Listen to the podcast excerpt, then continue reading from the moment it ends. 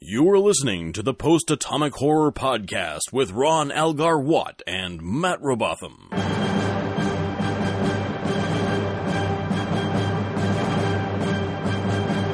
Episode 157, covering Duet and In the Hands of Prophets. Friends, we're at the end of season one of DS9 already. That came out of nowhere. How did that even happen? Like that just flew past. Why, We're like one seventh of the way done already. Oh man, where it's gonna be Voyager in no time at all. Well, we just th- we got these two episodes as like a fucking one-two punch of like, hey, you don't think the show's quite right yet? Guess what? Pow! Now it is, Ah, and it is too. Like these two completely These are- just make it DS9 like in excellent DS9 episodes. Yes. And, uh, you know, if you've been wondering, well, what is this show about? You guys keep talking about, you know, it's different than every other Star Trek show. What do you mean? Well, these are the two that, Yeah. where it really happens. And This uh, shows you exactly why DS9 is is different than Yep. TNG or original series. or even those other ones, Yeah, the animated series, the animated series. Uh, the new voyages, yeah, that other one, uh, second phase. right? Phase do, Uh, do, the do, motion picture. Con, Min, con, cruise, General Chang, uh, a whale. a whale. Is that the villain? Uh, yes, the villain of Star Trek Four is a whale. So, how come there was no whale f- action figure then? I had all the Playmates action figures and all the villains were there, but I, they didn't have a whale. Well, you had to go to like SeaWorld and just buy a whale. Oh. But it wasn't scaled to the other figures. No, it was a super whale. Mm. Then you could have uh, then you could have your Spock action figure ride it and get stuck in the blowhole. Or I could just do some clever wordplay and use Keiko as the whale. Ah, Because Keiko is a, is a whale, you see. stupid whale. Why don't I tell you about this episode? Oh yeah, that thing that we do. Right. The episode, what is called Duet, which I commonly refer to as the first great episode of this show, and I stand by that. Yep. I'm u- I'm usually wrong if you guys haven't noticed yet when I say okay season three is going to be terrible and then I'm wrong. We're Yeah. like okay this this next one is going to be the best thing we've ever done and then it's not. It's not. This this is the first time I think where I'm actually right where I say duet is the first great episode and it is. So. A freighter arrives at DS9 carrying a passenger suffering from Kalanora, a deadly disease only carried by former Bajoran mine slaves, Cardassian war criminals, and probably somebody on Voyager.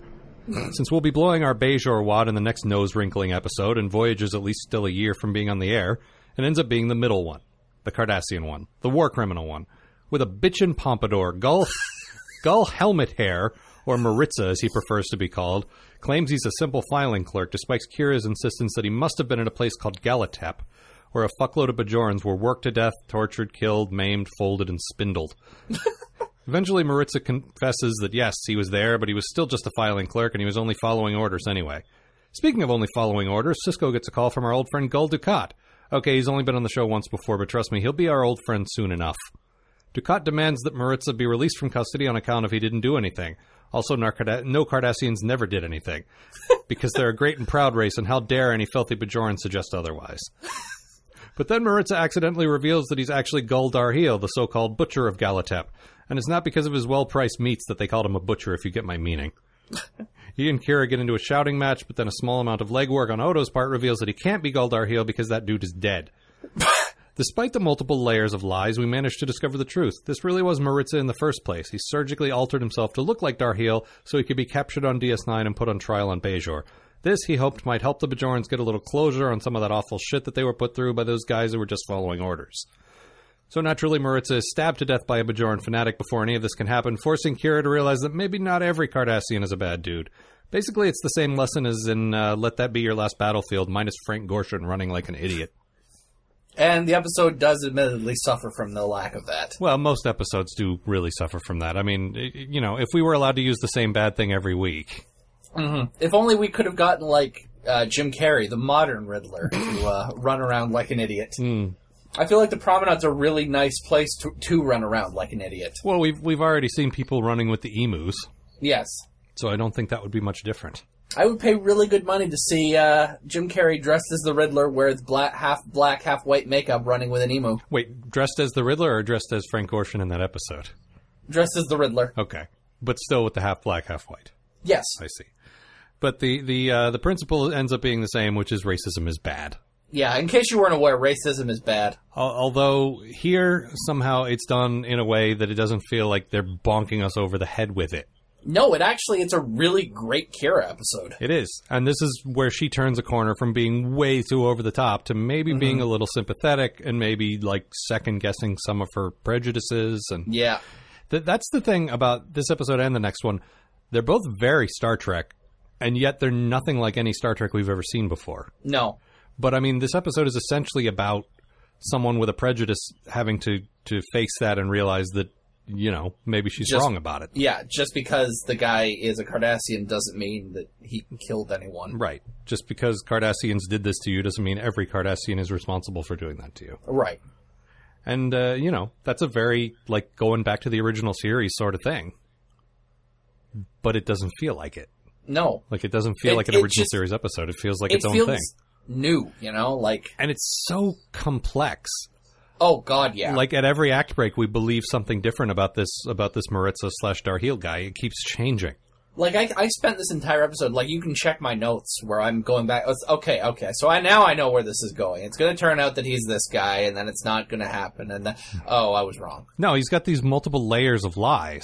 Yeah, where it's like you think he's you know you think he's this guy and then he's not and then he's this guy and then it turns out he was that guy and it's never confusing no, it's always like they they they lead you slowly there and then they they switch it up and it's fantastic and it's largely two people in a room yep, this episode and it's still just amazing so uh, let, let's just go into your good thing here I love the dude that plays Maritza.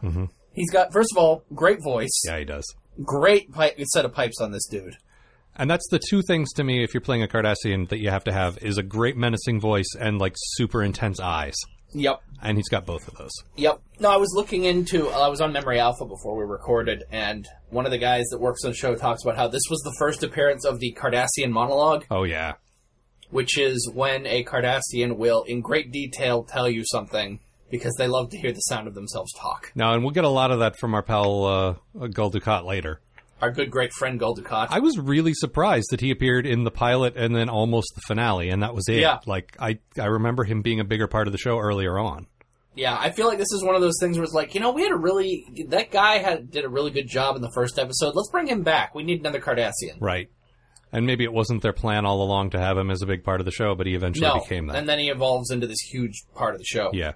No, but there's we've talked before about them casting the right kind of people as Cardassians, and this guy definitely fits the category. Yeah. No, but um, the dude that plays Maritza, like he basically moves through three separate characters in this episode. Like he starts off as the you know sort of pissed off guy who didn't do anything, Right. and then he moves into I am the butcher of. Galatep. I keep wanting to say Gallifrey, which I- no different guy. I keep wanting to say Gallaudet, which is a college for deaf people. also, no. but um, no, when he goes into uh into uh uh full on butcher mode, wow, Yeah. No, Like- and and actually, that feeds into my bad thing just a little bit. I think sometimes some of that stuff is a little over the top. Like sometimes he gets into the scenery chewing, where he's like, "Yes, I killed you, and it was my job to kill all the Bajorans. I want to and I kill all of enjoyed them, it too. and I'll never die. I'll kill them all." Like, it- I'll live forever and always be killing Bajorans. Yeah, it was it was a little and and Kira because Nana Visitor still plays it a little too broad. And the reason I keep giving her crap for it is because I've seen later seasons and I know she's capable of reining it in. Yeah. It's like if that was her acting, I just would have come to terms with it by now, but I know she can do better. Yeah. No, the, th- the thing is, though, that shit works on Kira. Like, that big, like, ah, you, you all deserved it. It does it does. You want to find the one, you want to find what drives her crazy? It's being an asshole about, uh, about Bajorans.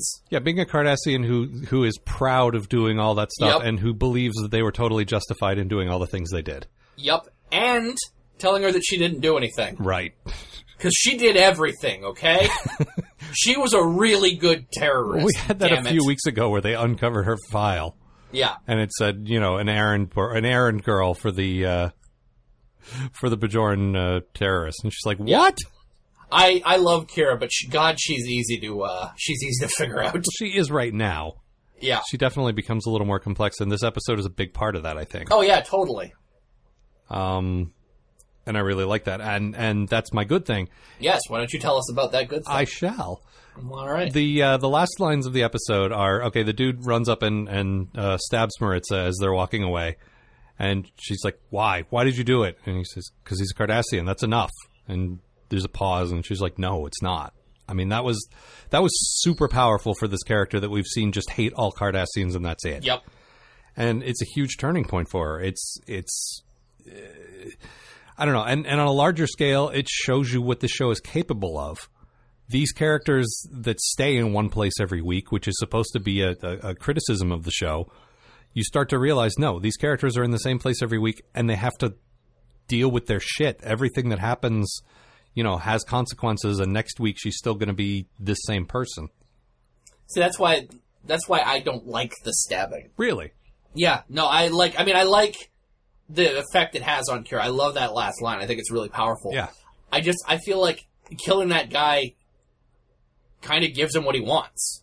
No, it doesn't, because what he wanted was to be believed to be Guldar Heel and then go on trial for war crimes and be executed.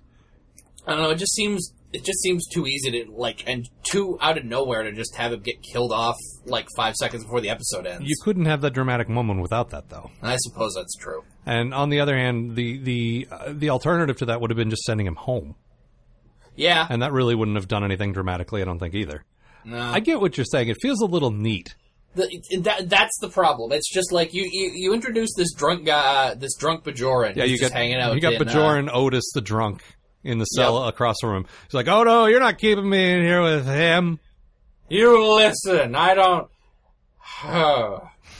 but then, like you know, it's like a second before he's about to leave the uh, the station. Yep. And everything seems to be working out, and then this dude just runs up and stabs him with a double knife. See, but that's the thing. I don't think everything's working out at all. The dude says, "I got nowhere to go." Yeah. Like he he he settled all his business before he left. He surgically altered himself to look like this war criminal. Like he's going back home, but he's got nowhere to go. Really, I think I got the impression they were sending him back to get help, like at a at a mental facility or something. yeah.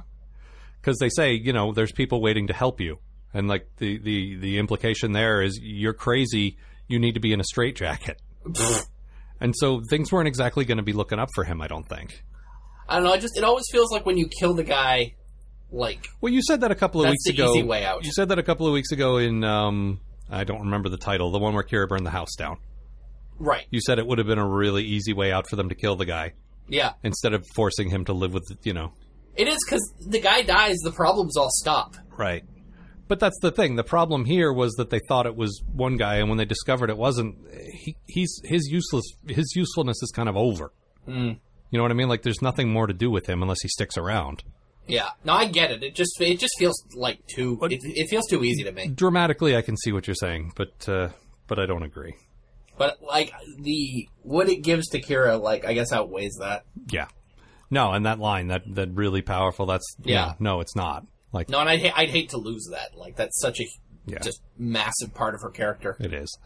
Uh, at the very beginning of the episode, there's a alien, and typical of the show, you know, well designed alien that's uh, uh, bringing Maritza onto the station, and uh, he's he's got that obey me voice. Like he Oh, he sounds like every alien that James Doohan played on the animated series. It was fantastic.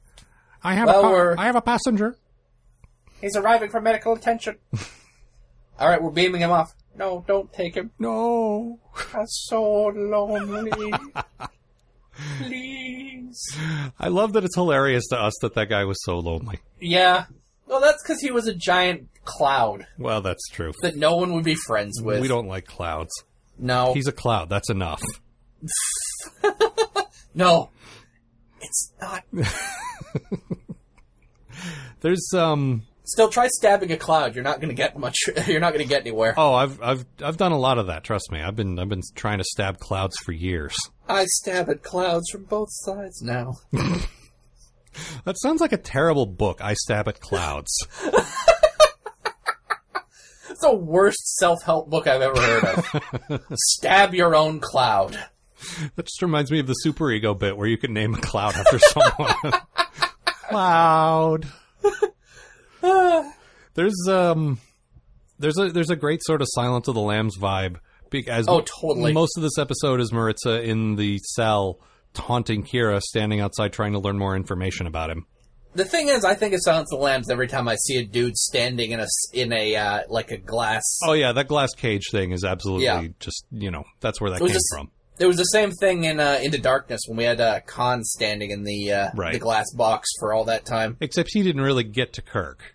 No, It wasn't. It wasn't the same dynamic. Like emotionally, it wasn't the same dynamic because you can't really get under Kirk's skin like that. no, but it's just every time I see that, it's just like fly away back to the FBI, little starling. Yeah, but this was. Bye, I mean, bye, I'm bye. sure it was deliberate. Oh yeah, totally. The show borrows from stuff like that, and it doesn't bother me at all because it. Well, fit. that would have uh, what uh, Silence of the Lambs came out in what 92, 93? Uh, and I do 90 or 91. or is it really? Yeah. that still would have been pretty recent. Yeah. No, it would have been. And, and, you know, everyone was ripping that movie off for a while there. Oh yeah, no, I remember the uh, I remember the flood of uh, eh, brilliant serial killer movies. Right. And now there's some show ripping it off now. Yes, take that, Tidro. But I didn't, I didn't mind You it. go build a doll about it. but I, I didn't mind it at all. I think it fit because you had this guy who was, you know, pretending to be a psychopath and you had this tough woman trying to get to the bottom of things and, Yep. you know, the vibe worked. Mm-hmm. And, uh, and yeah, you're right. It's super easy to push her buttons. It's, it's Well- so crazy easy. There's that part where he's like, uh, where you you talked about this, the the part where um, he sort of flips the script on her. It's like, yes, now that you know who I am, I have some questions for you. Or are you too scared to hear them? So of course, Yeah, nobody, nobody calls, calls, her chicken. Kira chicken. Right. So she goes against the chair and sits down. Mm-hmm. Sits then- backwards, Riker style. Yep. Because that's how you that's how you get ready to be bombarded by uncomfortable questions. Right. You got to Riker sit. Right. The chair will protect you. Yes. The chair back will totally protect you. In fact, I'm just looking over my notes now, and th- I'm looking at. She actually rises to "You're afraid to hear this." Boo. Be- I'll show you. and but the thing is, you're not wrong. That that is, uh, you know, her. She's so not thin-skinned, but She. It's it's really easy to manipulate Kira. she's such a blunt character. There's no subtlety to her, and I'm, that's not even a criticism as to, to her, the way she's written or performed. No, no. I look. I don't have a problem with the character. I think she like. I think that's a great character flaw for her that she has to overcome over the next seven years. Mm. No, and we got plenty of of characters who are layered and complex. And sometimes you just want a character who is who they are. You know Yeah. what I mean? She doesn't have any secrets. She doesn't have any like, you know, dark whatever. Everything about Kira is there on the surface, Yeah. and I like that about her. Mm-hmm. Um, we get a little tiny bit of her uh, burgeoning uh, friendship with um, Dax Yep. which is nice given that Dax is almost nowhere doing nothing for, you know, every episode this Now season. you you, uh, you mentioned this when we were watching uh, Hands of the Prophets. Uh, Dax doesn't do a whole lot this se- or this semester. What the yes, hell? this semester. this semester. so she'd better uh, get in early, or she's going to miss registration for next se- for next year. now I'm now I'm trying to quickly in my head transpose characters in DS9 with characters from Community and it's just not happening fast enough. No, I do, and plus uh, Bashir and O'Brien aren't uh, Troy and Abbott in the morning yet. no. They will be, Oh yeah, but not just yet. Uh, yeah, my notes once once again when we get into these incredible superlative episodes like this, my notes end up saying things like "oh shit" and "I love Cardassians."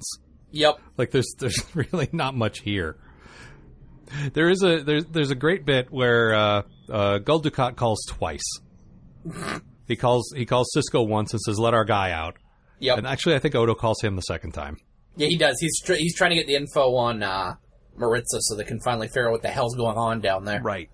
And Odo so expertly manipulates him. Yep. He's like, I'm not giving you our files. What are you talking about? I'm like, well, Uh, you know, uh, it would probably work better for you guys if uh, it turned out that he wasn't this guy. Oh, damn it, you're right. well, I better give you access to our files then. I suppose you'd better. It's it's great seeing Odo play their game and beat them at it. Yep. It's I uh, feel like there was probably a lot of that going on back when Odo worked for the uh, Cardassians. that worked for the Cardassians. Yeah, there's this probably took him a while to figure it out, Yeah. but he's probably very good at that. Probably very good at seeing through people like Garrick, who are just lies upon lies. Yeah. And I think it would have been a very short episode if O- if Odo had been in charge of the investigation and just listened to Maritza. Uh, yeah, you're n- absolutely nothing you say is adding up. Right. But, you know, and there's actually a, a point of contention where Kiera wants to be in charge and Cisco's like, no, you you can't be objective about this. Absolutely he liter- not. liter- literally says, "You're getting too close, Major. Right. Don't get too close. Don't get too close." But yeah, she's she's impossible. The the whole thing is that there is this mining camp and there was a disaster there and only the people there only the people who were there have this rare disease.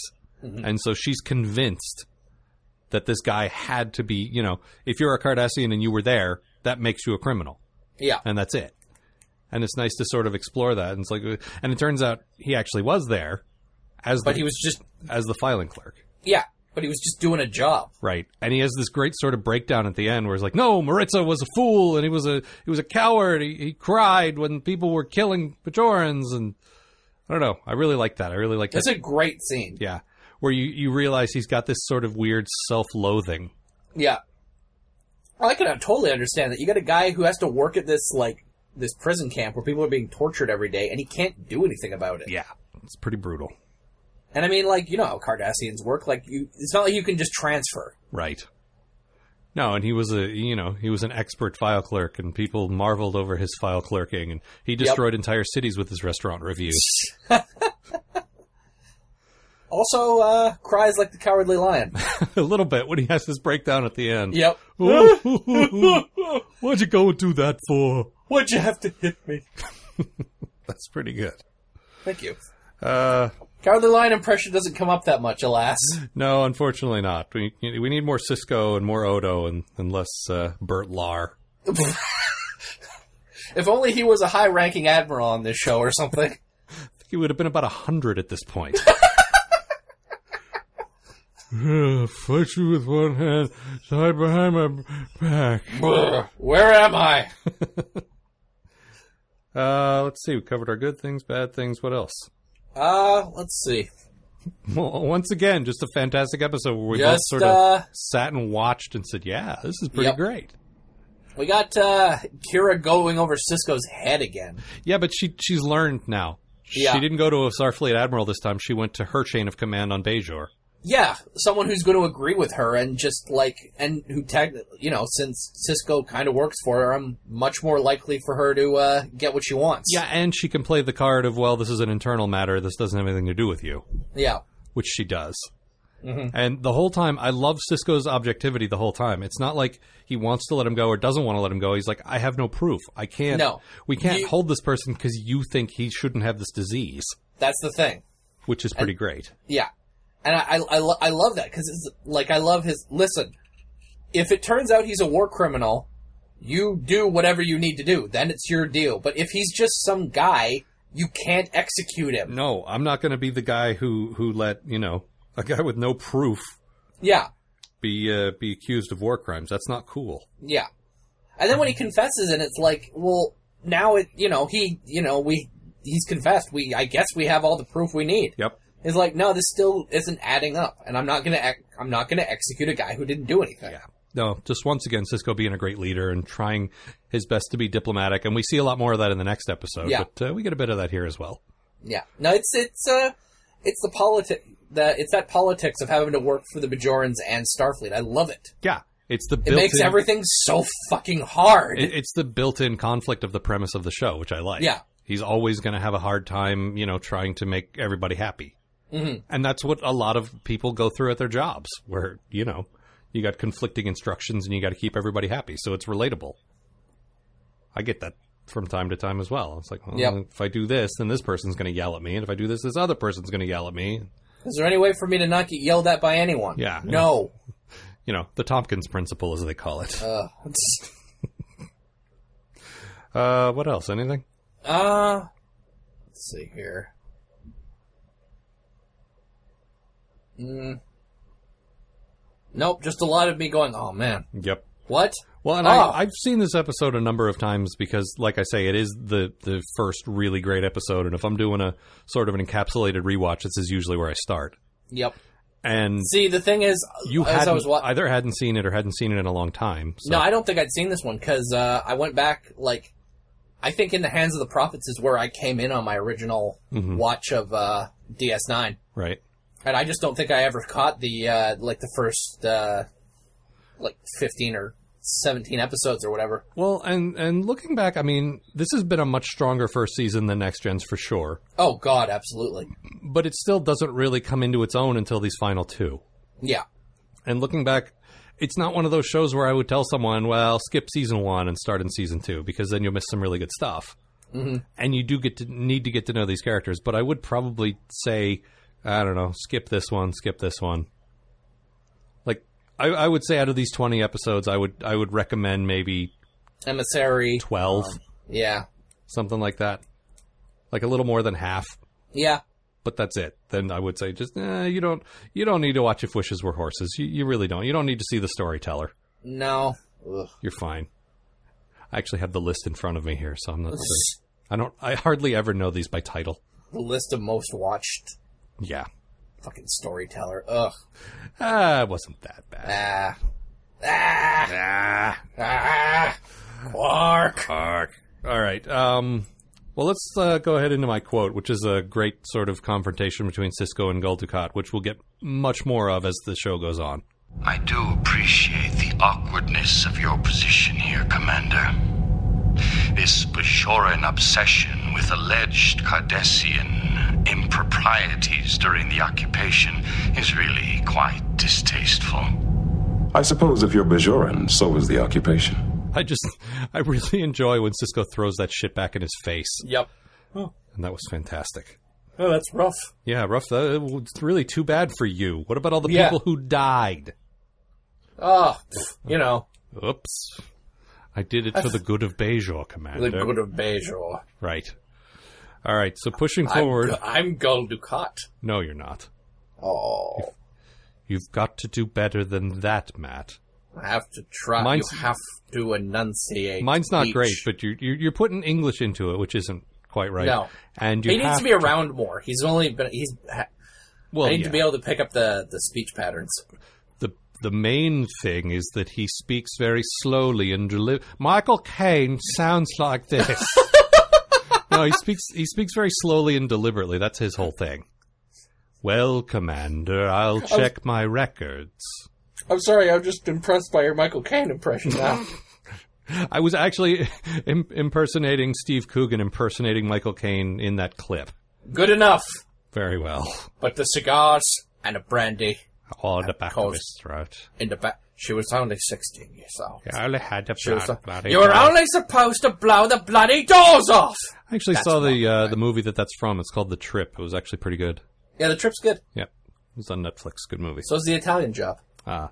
No, no, no. The Trip isn't a Michael Caine movie. No, I know. Okay. I've seen the trip. Ah, very well. I just really like the Italian job. Fair enough. How do you feel about In the Hands of the Prophets? Uh, I also like that. Why don't you tell us about it? All right. So whilst in the middle of teaching a class, Keiko's classroom is visited by. Oh, oh no, no! I I, I thought we had more time than this. oh God! It's Vedic Win, one of the bigwigs in the Bajor in the Bajoran religion, and my greatest nemesis. Seriously, we try not to do spoilers on this show, but we ain't done with this bitch by a long shot. Anyway, so Vedic Wynn has some serious issues about how Keiko runs her school since she prefers to teach, you know, science fact rather than Bajoran witchcraft. So tensions start rising on the station as Bajorans start turning against Keiko, which is understandable, and Miles, which is bullshit, and eventually Cisco heads down to Bajor to speak with another big priest guy, Vedic Barile. Uh, Barile's a more easygoing priest, and he's got some good, ch- uh, he's got a good chance of being the next Kai, so Cisco believes his judgment on this is going to carry some weight. Back on DS9, O'Brien and the cute Bajoran chick that he had helping him find a big pile of wet sludge in the Jeffries tu- tube that used to be a crew member. Odo's, oh, I get to solve a crime in this episode sense starts tingling. That shit goes into overdrive when uh, someone blows up Keiko's school, and it's a testament to how good this episode is that I am not completely disappointed when I learned that Keiko was not inside the school when it went off. So Vedic Wynn and O'Brien's Bajoran sidekick meet up, and uh, turns out the melted crewman was killed because he stumbled. No, he didn't. What the hell's wrong with me? Hmm. Uh. Anyway, Did you, did you write the wrong plot? apparently I did. Fair enough. Uh, anyway, so uh, he gets killed because he finds out they were trying to uh, uh, split from the station. Mhm. Anyway, so uh, Wynn tells Sidekick to go on with the assassination anyway because uh, she'll get rewarded in heaven. God, I hate that bitch. Anyway, so Barial arrives, Sidekick pulls a phaser on him, and then Cisco saves the day with a big slow motion. No. And Wynn slithers off to plot another day. Oh, God, I hate that cunt. I noticed you switched your use of bitch and cunt like from the middle to the to the end there. I think you wanted to end on the strong one. That's a, that's Yeah. a good choice. So so you were a little inebriated when you watched this episode the first time. I think uh, Just a touch. I think that might have been where your stumbling block was there toward the end, but uh, I'm reading over this like, he didn't stumble on the plot. He stumbled on their escape. He stumbled on their escaping. right. Well, a- as long as the listeners are, are clear on that now, I'm sure. Yes, he stumbled on something. That's what's important here. Right. And then he's goo and he's not stumbling on anything anymore. Didn't turn into very much goo either. No. No, it's like there wasn't enough Odo last week. It's like I was Yeah. saying, like they just they don't know how much goo makes up a person, I guess. No, uh, O'Brien and I guess her name's Neela. Yeah. They go crawling around in the Jeffries tube, and there's this splutch of what looks.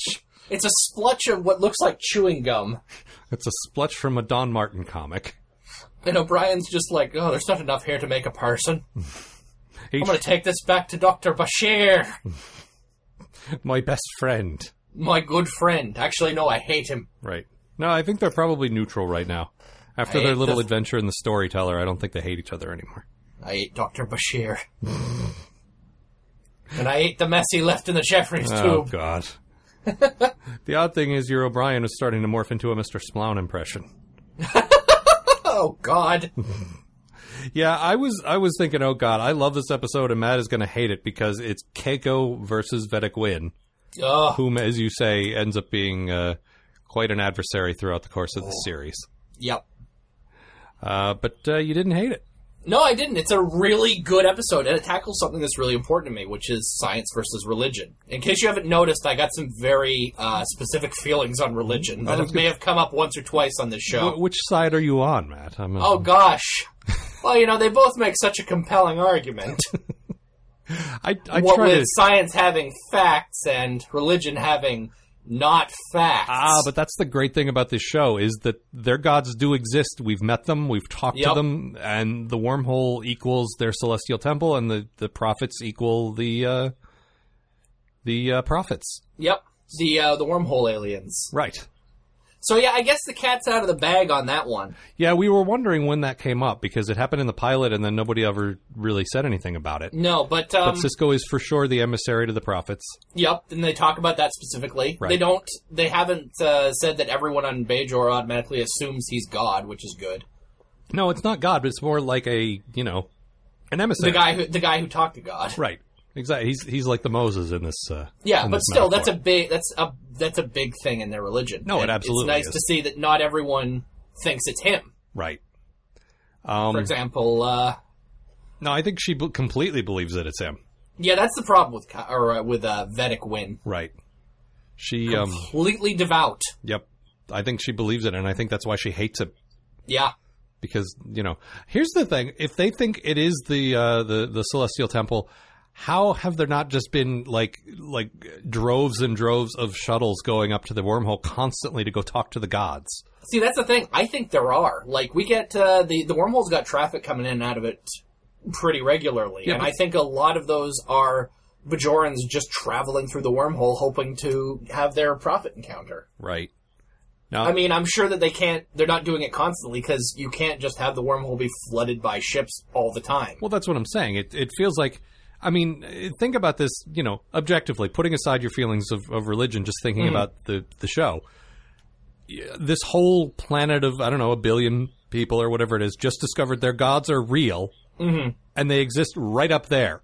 Yep. aren't don't you think like every single one of them's going to want to go up there some of them more than once Yeah. No, I think that that's happening. I think that they've probably got uh, like tours going through there, sort of like how what they uh, took Kai Opaka on. back when she was on the show, where they just sort of go through the wormhole, hang around, and then go back. but that seemed like a big deal that seemed like okay we don't usually do this but you are Kaiopaka so uh, Well, I think that they, you know, at this point they're going to have to because, like, they're letting people go through the wormhole. There's no reason not to. They just need to regulate it so that the thing isn't crammed all the time. I, suppose that's true So you get like a daily, uh, you get like a couple of daily shuttle tours through there. Yeah, that might be a thing. I don't know. They've never said it, but I guess that makes as much sense as anything. Yeah. Um, I mean, that's the problem is that you've got like you've got like this thing that's basically got God in it, right, and you've got a planet full of billions of people who all believe in that God. right. So, like, you know, But I also get there's the- got there, y- everyone's going to want to go up there. You just there's got to be a way to you know organize it so that not everyone's trying to get through at once. But I also get the impression that the prophets aren't talking to any of them. no, no, not at all. Like for whatever reason, they only talk to Cisco. Yeah, like that's that's his thing. I mean, Cisco went in there with Dax, and they didn't even talk to Dax. no, they just showed her a garden. Right.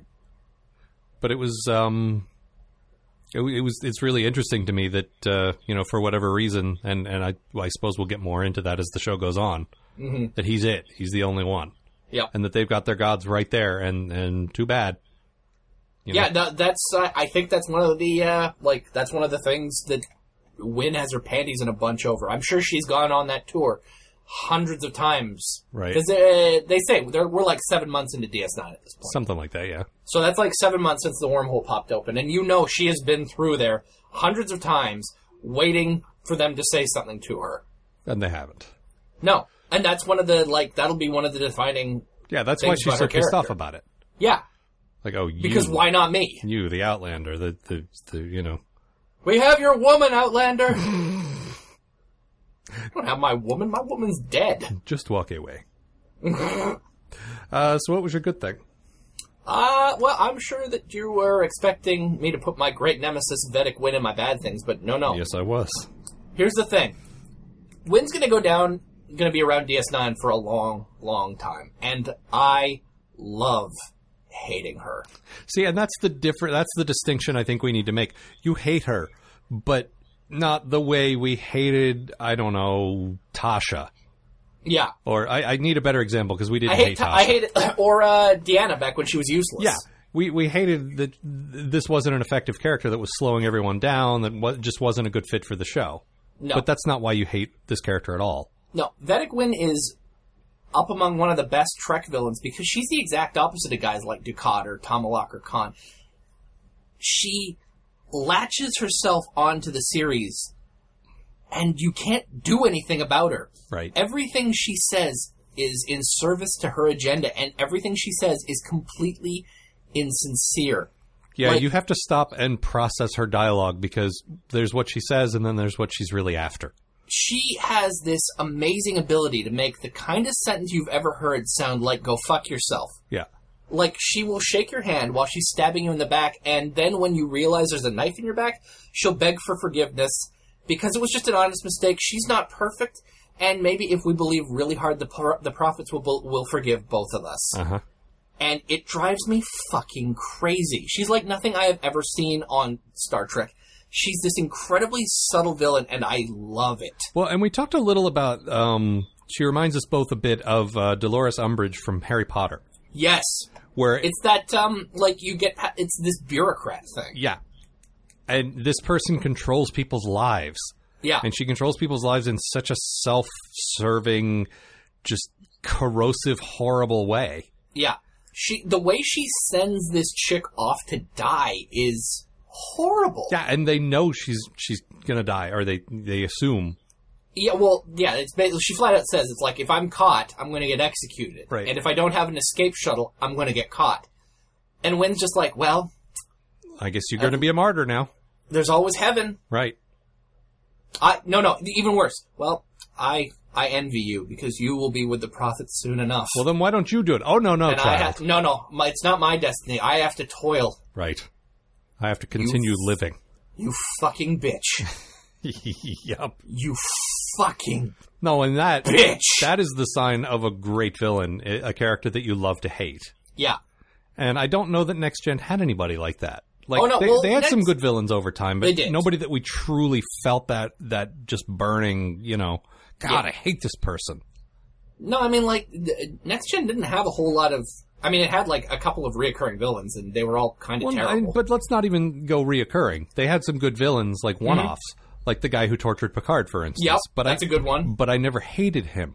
No. I I, I kind of liked him. Yeah.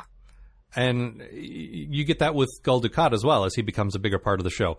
You, Mm-hmm. you still wonder what his deal is, and you still like why you can't trust him or whatever. He's still kind of you know, I don't know, not, not likable, not sympathetic, but but something like that. not like oh my god, get out of here, I hate you. It's just like, oh, here's Gul Dukat again. Yeah, but something about Win touches that raw nerve that I don't know if everyone has it, but you and I both have it. Yeah, I. Yeah, It's the religion thing too. I, to It me, always comes back to religion with me. I, to me, it's less religion and more the lack of reason, which is a slightly different thing to me. I don't know. It's bureaucrats. yeah, I cannot stand bureaucrats when I'm going from point A to point B, and their job is to keep me from, at all costs, from getting to point B. yeah, That's their only job. They're not sympathetic. They're not. They don't want to help me, but at the same time, they're telling me they want to help me.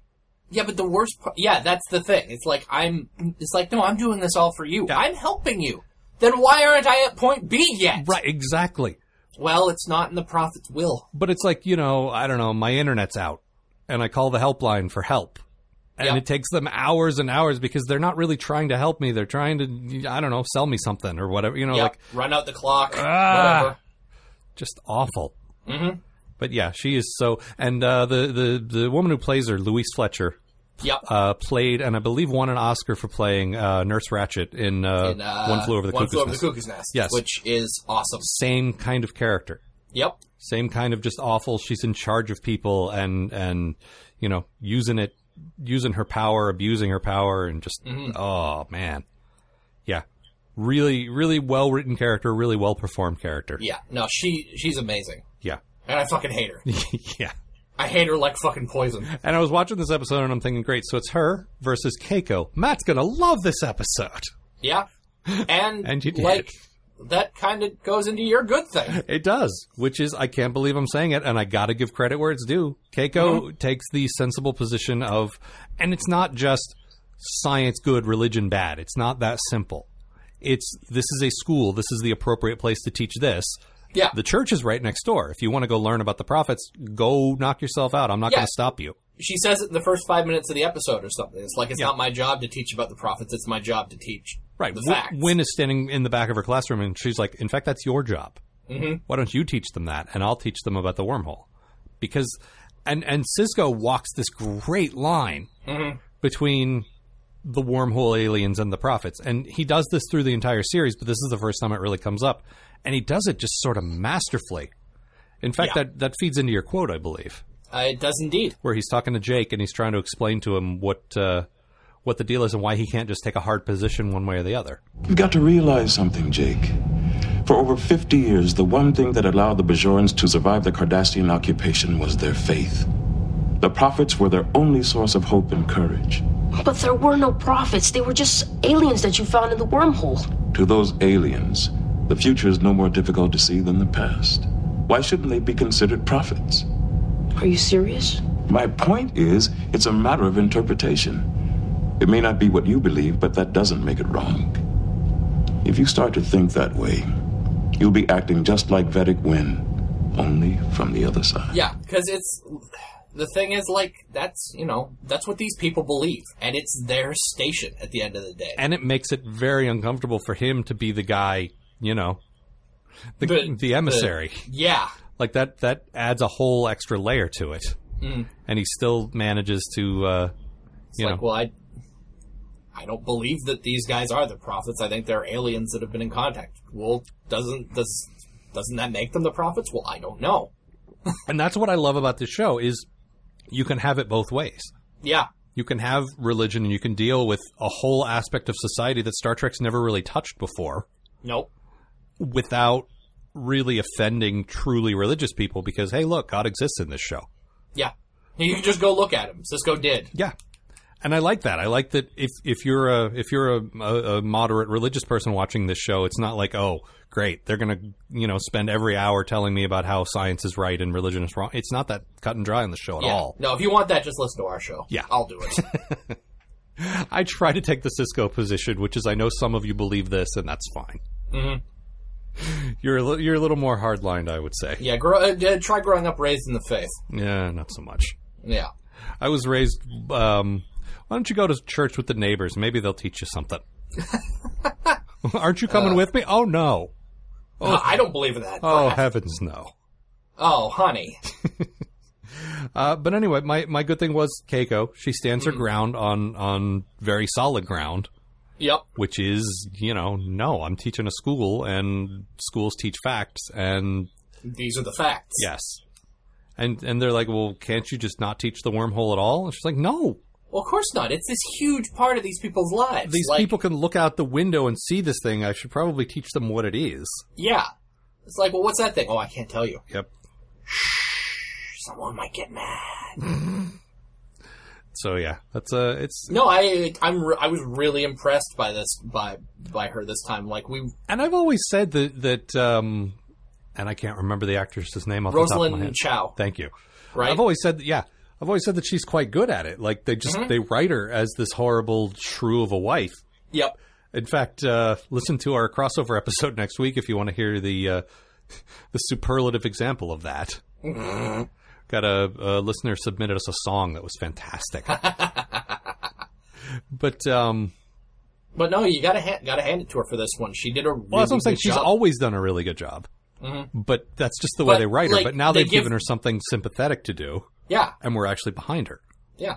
and it, it goes it, it, you know it goes to show that her acting and the writing are quite good because the two of us haven't had one good thing to say about her for you know three seasons of next gen and one full season of ds9 now Yep. and they managed to get us on her side which is pretty So, damn impressive Bravo to you guys. yes exactly um, more interesting conflict for kira in this one as she's got to figure out whose side she's on and and realize that she does work for cisco and that doesn't necessarily mean she doesn't believe in the prophets Yep.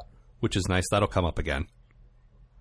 I Um, mean, that's kind of like you know, the the the two characters sort of like find w- ways to work together, but like you've still got that differing philosophy where uh, you know she's a devout. Uh, Yeah, and she is devout too. She's very, you know, sort of hardcore about it. yeah, she really is. She's standing there when Keiko's telling Cisco what's going on, and she's like, "Well, maybe you could teach about the prophets. I mean, you know, like The prophets are a thing."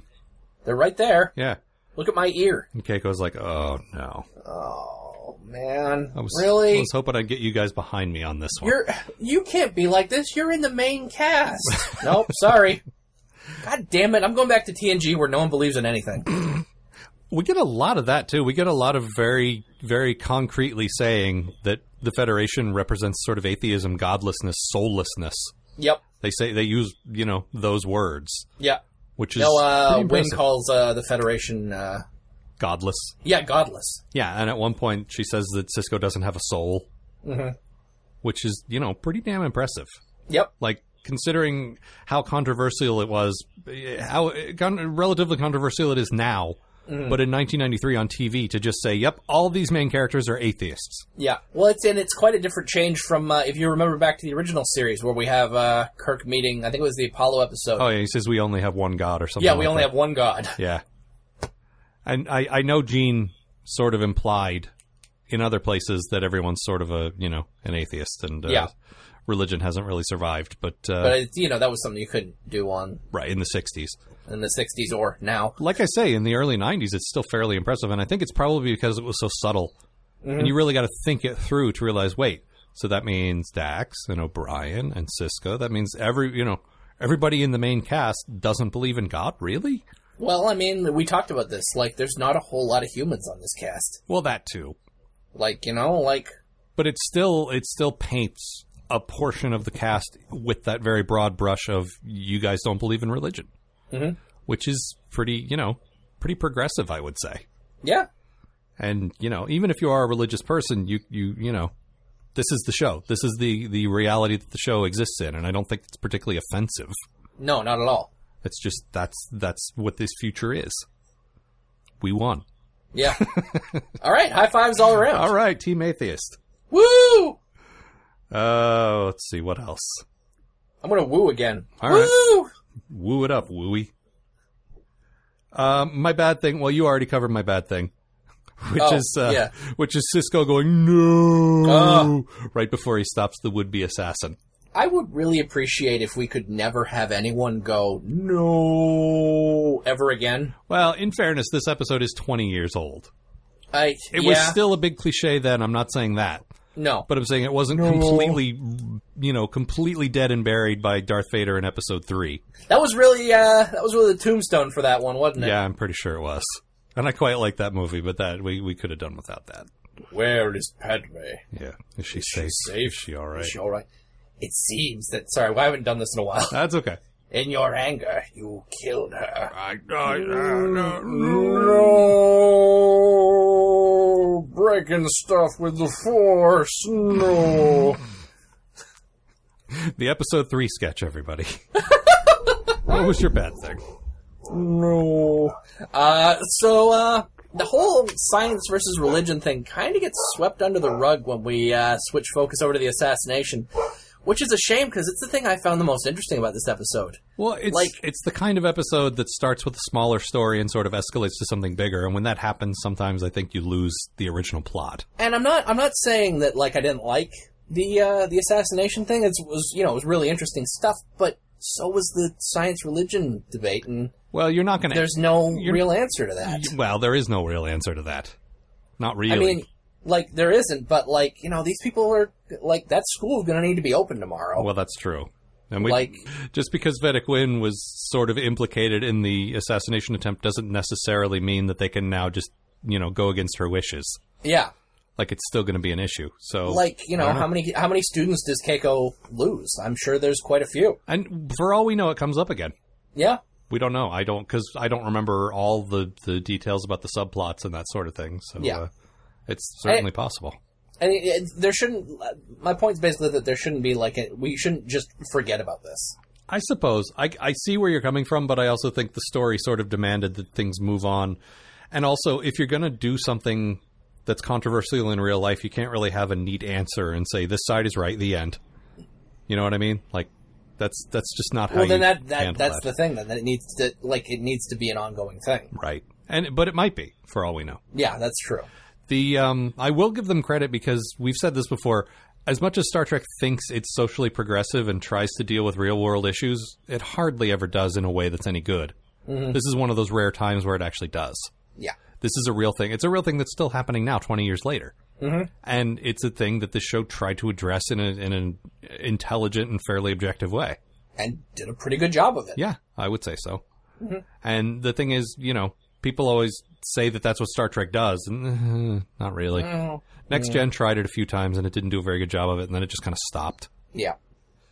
Or, or you get episodes like Forces Force of Nature, where you're trying to talk about the environment, and it just comes off as, you know, Don't terrible. bring your bad episode into these two good episodes. well, compare and contrast, man. That's what it's all about. Fucking hate Force of Nature. Also, I did compare uh, Duet to uh, Let That Be Your Last Battlefield. That was pretty. Uh, Yeah, but I don't hate Let That Be Your Last Battlefield as much as I hate Force of Nature. In fact, I qu- I'm quite fond of Let That Be Your Last Battlefield. you just like the title. I do like the title, and I also like Frank Frank Gorshin, Gorshin. doing laps.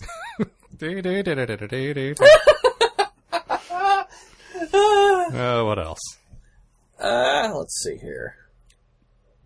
Oh, I want to talk briefly about uh, the Morn cameo, which we both thought was pretty ridiculous. Vedic Barrage shows up like a rock star, like he's this hugely popular religious figure in Bejor, and you- Yeah, you well, get- he's going to be the next Pope, basically. right. And he gets there, and but he's also sort of young, sort of good looking, and that's probably part of it too. Yep. And um, he he gets to the airlock, he comes out. There's a throng of of Bajoran extras and Morn. Yep. Morn, really excited to see this uh, Bajoran religious figure. And so I thought, okay, maybe uh, maybe he was just on his way somewhere, and this throng sort of happened around him, and he's trying to go home. But no, as they're following him, he's like at the front of the crowd trying to touch the guy. Woo! Vedic Varial. I touched his robe. I touched his robe. He's gonna if he's gonna be in Quarks later on. It's like, and I got to meet Vedic Varial, and he was so nice. God, he just won't shut up about this. I love Morn. yeah, me too. This is great design on that character. Well, there's you know, and and once again, we see some really great alien designs in this one, you know, but it's mostly Bajorans. Yep. I'm, I I mentioned that in my summary briefly. This episode's got what like 50 Bajorans in it, Yep. which is really why our main alien race is such a such a lazy makeup job. because you doesn't, uh, because you have to have that. Yeah, it doesn't bother me with the Bajorans for some reason. I don't know why. It, no, me neither. I think It's just, it, I guess it's because I like the design. You know, I like the I like the nose crinkle and I like the earring. I don't dislike it, but I understand in like that gives you the opportunity in an episode like this to fill the station with Bajorans. Mm-hmm. Whereas if they were Ferengi, there's no possible way you could do that, No. or Cardassians, or you know anything with a heavy makeup job. Klingons, just there's no possible way. Yeah, no, you need something you can slap on, Right. So we can get to work. Yeah, and most of them are in the background anyway, and they're probably not even applied like No, really or it's well. really sloppy or something. Yeah. Right. It doesn't matter. And since it's just never coming out on Blu-ray, it doesn't really matter. Incidentally, the trailers for uh, Enterprise season five on Blu-ray went up this week, so uh, check that out. Well, in fairness, they shot that show in HD to begin with. It's super easy to put on Blu-ray. That's not uh, that's not, you know, anybody's fault really. Ah. Yeah, I know. All right, you got anything else about this one? Uh, let me just have a quick look here. There's a lot of good lines in this one, actually. yeah, I had a there hard time picking a quote. There's a great one where, um, where, uh, uh Cisco's talking to Vedic Barile down on, uh, Bajor, and, uh, he's talking about how, uh, Barile can't really support him right now because he's kind of a controversial figure. Right. Cisco just like, ah, it appear-" he's like, the, the prophets have taught us patience. Mm-hmm. Cisco's like, yeah, apparently they also taught you politics, Yep. which I like quite a bit. No, and it's it's great. Cisco, while he is incredibly diplomatic and and you know so forth, he's not afraid to call people out on their bullshit either, No. which is nice. Uh, And I mean, I like, like, Barile, like, really, I think, I get the feeling Barile really likes Cisco and he's Yeah. looking forward to, you know, when he becomes Kai, like, helping the guy out quite a bit. yeah, Yeah. he likes him, and he also believes that they're on the same side ideologically. But right now, he still needs to become Kai, and that's not going to happen if he's siding with uh, Right. this guy who thinks, who maybe thinks he's the emissary or is the, you know, the face of the Federation, who maybe shouldn't be there, or all this crap. Right. You know, I like, I, I like all this crap quite a bit. I do, and it really surprises me how much you get into the religion and politics of this show when you, in real life, have no interest in religion or politics. That's just that's always been interesting to me. That's the, you know, I uh, listen. I couldn't tell you about the politic where the politics came from at all. But uh, you know, you get raised as a Christian for as long as I did, and then get out of it, and No, I understand. I, that thing tends that kind of thing tends to uh, take root. That I understand. What I don't understand is why do you then really get into it in a fictional sense? Um, I don't know. I like aliens Oh, that's fair. quite a bit. Problem solved. Yeah, I, I wish I could tell you. No, no. I'm just that, that's my own curiosity. That's uh and, and I wonder if maybe the any of the listeners might have wondered that as well. But uh, you're a complicated man. We'll just leave it at that. That's true. All right. Well, time to wrap this up. Any final thoughts on this one? Um, I think that's it. Really good episodes. yeah, t- both like I say, not only really good episodes, but two really strong. Okay, this is the show I signed on for. Yeah. No, this is this is what DS9 is. Yeah. And if you don't like these two episodes, you're probably not going to like where the show's going because this is this is what we respond to. This is the great stuff. Yeah. A lot of lot of moral ambiguity, like not necessarily being a right or wrong, and a lot of you know uh, questioning your beliefs, questioning y- you know what you're really into, and if it's at cross purposes with someone else, how you live with them, and Yep. like I say, very Star Trek, but in a very different way. Yeah, it's like this is you know, it's in the spirit of Jane's vision, but like it does it differently Yeah. than TNG ever did. but it's still all about how to learn how to get along Yeah, at the end of the day and how to you know build this future together which is which is nice i like that i like that Yeah. they didn't completely change the core of what star trek is about to create this show that has more conflict and stuff in it yeah. all right so as ever our website is postatomichorror.com you want to write to us it is postatomichorror at gmail next week we will be off and we will be posting instead of uh, a usual review episode our crossover episode which i guess is going to be an annual thing now with uh, drunken time travel Yep. our uh, our two friends, Irish and English Gav, who do a Doctor Who podcast, and it is a delight. We uh, Mm-hmm. we swap episodes. They review a Star Trek episode, we review a Doctor Who episode, and it's a lot We of fun. review a much worse ep- uh, Doctor Who episode. yeah, they uh, they definitely made out on that one. Uh, we also answer your mail, so if you've Yep. written to us in the last whenever, it's, however long it's been since our last supplemental I think episode. it's been a while. yeah, it's been three or four months. Uh, the answers will be there, and we do Yes. we do answer all the mail that we've gotten. So um, I think we're taking an extra week off after that. I can't remember offhand, but uh, we'll, Yeah. we'll be back with season two soon. Yep. And uh, until then, Matt, take us out. See you, folks.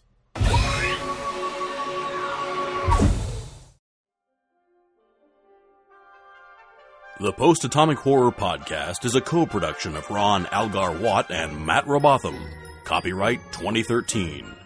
Please don't sue us. We're just doing this for fun.